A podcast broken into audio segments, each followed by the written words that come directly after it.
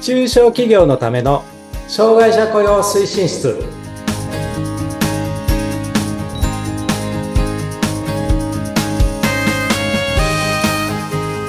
皆さんこんにちは障害者雇用推進室長の木下文彦ですそしてインタビュアーの村山彩乃です。今回もよろしくお願いいたしまおす。願いしますはい。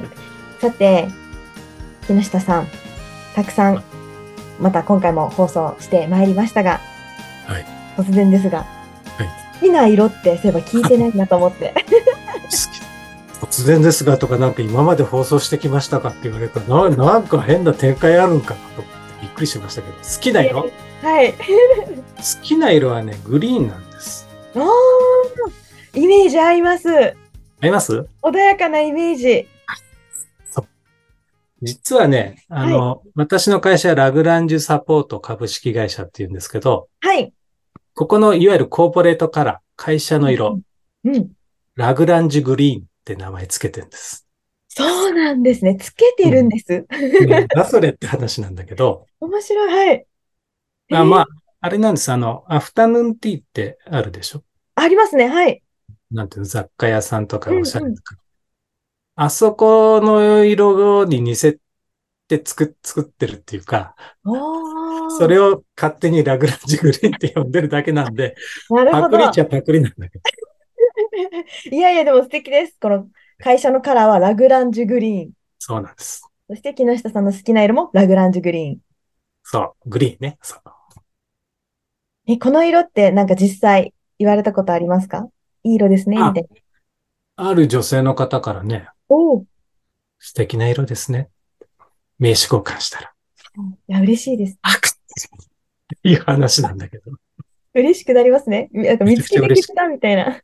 そうそうそうそう。ああ、なるほど。ラグランジュグリーンでございます。皆様、はこちらもちょっと覚えててもらえたらなと思いよろしくおま願す。いします。はい。それでは、早速、そうですね。はい。前回がこの、求人票のね、はい。まあ、求人ルートと求人票というね、カットでお話しして、うん、で、今回は、じゃあ実際に求人を出して応募がありましたっていうね、はい、場面をちょっと想定してお話をします。うん、お願いします。で、じゃあ実際にですね、えっ、と、障害者雇用をやるときに、えっ、と、はどういう書類をもらうんですかっていう話なんですけど、うんまず一つはね、まあ当たり前なんですけど、履歴書です。うーん。で履歴書の形形式は、あの、別に障害のない人の書く履歴書と同じ形式で全くか、あの、いいです。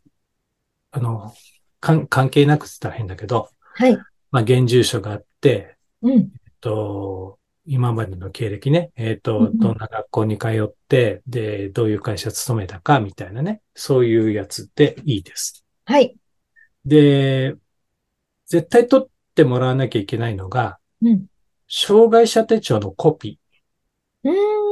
こはれい。これがなぜかっていうと、はいあの、皆さんもそうでしょうけど、障害者雇用って、えっと、まあ、一番最初にお話ししましたけど、法定雇用率はい。をうん充足するために、えっ、と、障害者雇用をやってるっていうね、会社さんも多いと思うんです。うんで、障害者雇用のそれの、えっ、と、数式にね、入れるためには、手帳を持っていないと入らないんですよ。そうですあね。のお医者様の診断書だけではダメなんですね。だから、必ずこの障害者手帳のコピーはもらってください。はい。気をつけるところ。はい。だから求人出すときに必要書類で必ずこの障害者手帳のコピー、添付のことっていうふうに書いといた方がいいですね。うん。うん。はいうん。それとね、まあ大体この二つなんですけど、はい。と障害者雇用でよくあるのが、あの、ん障害特性についての、えっと、説明の資料みたいなのをね、えっと、ご自分で作ってる方がいらっしゃるんで、おーそういうのがついてくる場合もあります。はい。素晴らしい。というね、大体三つ、履歴書と手帳のコピーと、そういう特性の説明資料。大体この三つをもらうっていうふうに考えてくださはい。い。で、じゃあ実際にね、えっ、と、その書類のどこを見ていくかって話なんですけど、うんまず履歴書ですけど、現住所見てください。なるほど。現住所。なんでかっていうと、はい通勤できるのかできないのかとか、おお。意外にね、はい。前の職場でもあったんですけど、はい通勤時間1時間半です。ああ、結構かかりますね。私の会社東京にあったんで、はい。東京のどちらかっていうと、えっ、と、東側にあったんですけど、はい。現住所を見ると、東京の西の、ちょっとだいぶ西の方の人あ真がいて反、対に。そう。いや、そうするとあ、あ、あなたっていうか、まあ、実際面接の時も聞いたんですけど、はい。これ、ま、毎朝毎晩、東京、ね、横断するの っていう話なんですよ。ああ。あの、まあ、そ面接で聞いた時もご本人大丈夫ですって言って、実際だい、あの、そ、その方採用して大丈夫だったんですけど、ああ、すごい。はい。ただね、やはり、あの、まあ、障害の種類にもよるとは思いますけど、うんえっと、障害を持ってる方って意外に通勤って、あの、負担感が大きいんです。うんうんうん。うーん。あの、肢体不自由の方であれば、やはり、あの、階段の上り下りとかね、視覚障害の方であれば、やはりこうね、あの、展示ブロックを伝ってくるっていうようなこともありますし、あと、精神発達の場合ですと、あの、人の視線が気になるとかね、はあ、なるほど。人の声が気になるとはか、い。ざわざわしたところだと落ち着かないとかね、そういう方がいらっしゃるんです。なので、結構ね、この通勤距離と経路、はい。これは、えっとね、見といた方がいいです。経路。うーん。採用するこちら側も、もうやっぱりそ二重チェあッのクみたいな感じでう。。そうそう。だからこの時に遠いからダメって話じゃないんですよ。うんうんうん。遠いけど大丈夫ですかで、通勤の時ってどう、なんか気になることってあるんですか大丈夫なんですかうーんことを聞く。それ、その質問を考えるためにこれ必要なんです。なるほど。はい。それと履歴書ですから、まあ当然なんですけど、うんえっ、と、まあ、えっ、と、今までどういう学校に通ってたとか、職歴ですね。あと在籍期間うんうん。です。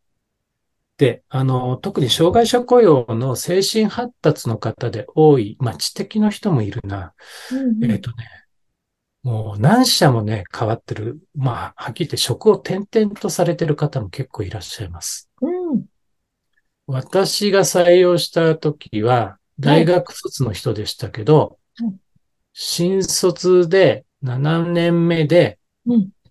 7社終わって、うちが8社目ですみたいな人がないるほました。ど。はい。一年に一回のペースですね。そはあう。だけど、、まあ実際見てみると、えっ、と、3ヶ月とかの使用期間で、あ、もうちょっと無理ですって言われたような人とかねうん、いるんです。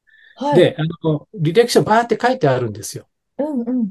で、えっと、まあ、大体どんな感じで何ヶ月ぐらい在籍してんのかなっていうことと、えっとね、ひうん、あ、これはね、人によって書いてないことが多いですけどね、休職期間。要はずっとし就職っていうか在籍はしてたんだけど、半年間休職してましたみたいな人もいるので、はあ大体どんな感じかなっていうのをここで想像してみるっていうことがうんうん大切です。はい。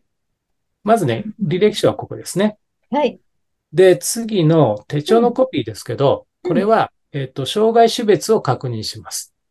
うん。この身体なのか、知的なのはか、い知的なのか、精神なのか、もう障害の種類によってそこがわかりますからね。精神で、なあのか。うんうんうん。と、えっと、障害等級を確認しうまんす。。はい。で、等級を確認するのはなぜ確認するかというとうん、えっと、身体と知的の重度の人は、えっと、障害者雇用では2ポイントの換算、まあ、2人分換算になるんで、そういう対象になってるのかどうかっていうことですね。うんうんこれはやっぱり確認する必要があります。はい。で、ただね、精神障害の場合は、精神の手帳を持ってる方の場合は、うんえっ、と、9が3級とか2級とか書いてあるんですけど、はい。これね、私実際に雇用してみての実感なんですけど、はい。あんまりね、違いがわからない。うーん。あの、普通、普通、えっと、3級より2級の方が、いわゆる重度障害になってくんで、あの、あの、重度差加減で言うと重いんですけど、はい。なんかね、精神発達の人だと、あとせ、うん、あの、2級でも軽い感じの人もいるし、3級でも重い感じの人もいるんで。ああ、それ、それぞれ。そう。だからね、これはあの、皆さんも実際やってみての実感なんだけど、私の肌感覚で言うとあんまり差がないなっていうのが実感ですね。はい。へえ。で、あとね、えっとね、手帳の有効期限が実はね、精神発達の場合は2年間であるので、あ、そうなんですね。はい。ちゃんと更新してるかどうかを確認するっていうことですね。はで、それから3番目の障害特性の、えっと、説明資料ですあ。ね。うん。はい。えっと、こういう合理的配慮してください。なぜならって書いてる人もいれば、うん。えっとね、なんていうのかな。私の取説みたいな感じうん。で書いてる人もいるので、まあそういうのをつけてきてくれる人もいるので、はい。あのそういうのを見て、あ、こういう経緯でとか、こういうことで、えー合理的配慮、こういうのが必要なのねっていうのは確認しておけばいいし、もしついてない場合であれば、実際にこの方を面接するっていう場合に、うん。もしそういう書類があれば、当日持参してきてくださいねうんって。いうことを言うのもいいかなと思います。うん。ということですね。大事ですね。で、はい。こっからがね、はい。ちょっと私のオリ、オリジナルが入るんですよ。 はい。何ですか何ですあかのね、応募者のはいス。トーリーを想像するっていうことなんです。今はまでのね、あ。はい。ストーリーを考えましょう。まあ、考えることによって、えっ、と、うん面接で聞くべき内容がわかるんですって話なんですけどうん、何をするかっていうと、その人の個人の年表を作るんです。ああ、なるほど。こちら側がそうそうそう。オリジナル履。歴書とか、あと手帳取得の日、手帳のコピーで手帳の取得の日とかわかるし、障害特性の説明資料があれば、何年何月にどうなりましたみたいなこと書いてあれば、うん。全部それを Excel にね、落とすんです。うーん。で、えっ、と、私の場合は一番左の A, A 列に、はえっ、い。と、西暦を書い書いて、ああ、時系で列。次は B い列に、えっ、と、和暦を書いて、ああ、平成とか昭和とかですね。そうそうそう。令和これなんでかっていうと、書類によって、えっ、と、西暦で書いてたり、和暦で書かれてたりするので、ああいちいち変換するのめんどくさいんで、こう、並列で書くんですね。ー、もう一緒に書いちゃえと。そう。で、履歴書見ると何年何月生まれって出てるので、それで年齢がわかりますとう。ーん、はい。でああね履歴書で、じゃあ、何々高校入学とか卒業とか書いてありますね。で、何々会社、就職、退職、就職、退職って書いてあります。うんうん。それ全部写していきます。はい。で、あーえっと、よくあるのは、大学が4年で終わってなくて5年になってる人とか、うんうん。新卒、だ普通だと、まあ普通だとって言い方もあれですけど、3月卒業したら4月に、ね、えっと、大卒で4月入社がい多いじゃないですか。はい。それが1年ずれていたりとか、うんうん。半年ずれてたりっていう人もいるわけでうす。んうん。で、それを全部落としていきます。そうすると、そういう、で、えじゃあここでなんで半年ずれてるんですかとか、一社目何年何月に入って何年何月に退職してますけど、休職期間あったんですかとか、うんうん。一社目と二社目の間に一年ちょっとと時間のずれがありますけど、この時何してたんですかみたいなことを聞くわけです。あで年あ、表に落とすと分かりやすいのと、そうですそれと。ね、その横に、はい。病病歴っていうか、障害のね、そのうんいつ通院しましたとか、いつ、えっ、と、転院しましたとか、あーあといつ診察、診断を受けましたっていうね、そういうの書かれてれば、それも全部書き写していきます。はい。うんそうすると、あ、通院会社、あの、この会社辞めた後に直後に通院開始してるなっていうことは、うん。その辞めた会社で何かありましたよねって話にうなるわけです。ーん、把握できますね。何があったんですかって差し支えなければ教えてくださいみたういんなね、うんうんことうもん。聞けるわけです。はいはい。それとあとね、えっ、と、資格、取得してる資格について書かれてる方もいるんで、まあ、どういう場面でどういう資格取ってるのかっていうのは、まあ、一応やっとくと、あ、この人は、なんだろうな、販売職の時に販売士2級取りましたって言ったら、あ、この人結構その職部によって一生懸命やるひ、なんか専門知識を得ようとする、そういうタイプの人なんだな、みたいなのが分かったりとか、見えてきますね。そうそう。マイクロソフトのモモスのはい。ね、試験、エんクセルとかワード取ってれば、ああ、こういう時にちゃんと勉強してたのねっていうのがわかるんで、うんまあ、そういうパーソナリティがなんとなく分かってくるじゃないですか。うんうん。で、ここで年表を作ってストーリーを考えると、おのずと聞かなきゃいけないこと、聞くべきことが分かっていきますので、ぜひこの年表をね、作ってほしいです。ね、大事ですね。ここ、私たちで、この整理をして、改めて見やすくして、はい。相手を理解し、していくっていう。そういうことです。そうですね。この流れ。オリジナルなの、すごいですね。木下さん。さすがです。ありがとうございます。は いまあでも大したことないんだけどね、多分他の人やってると思うんですけど、まあ一応オリジナルといここでは言ってまうんうんうんす。はい。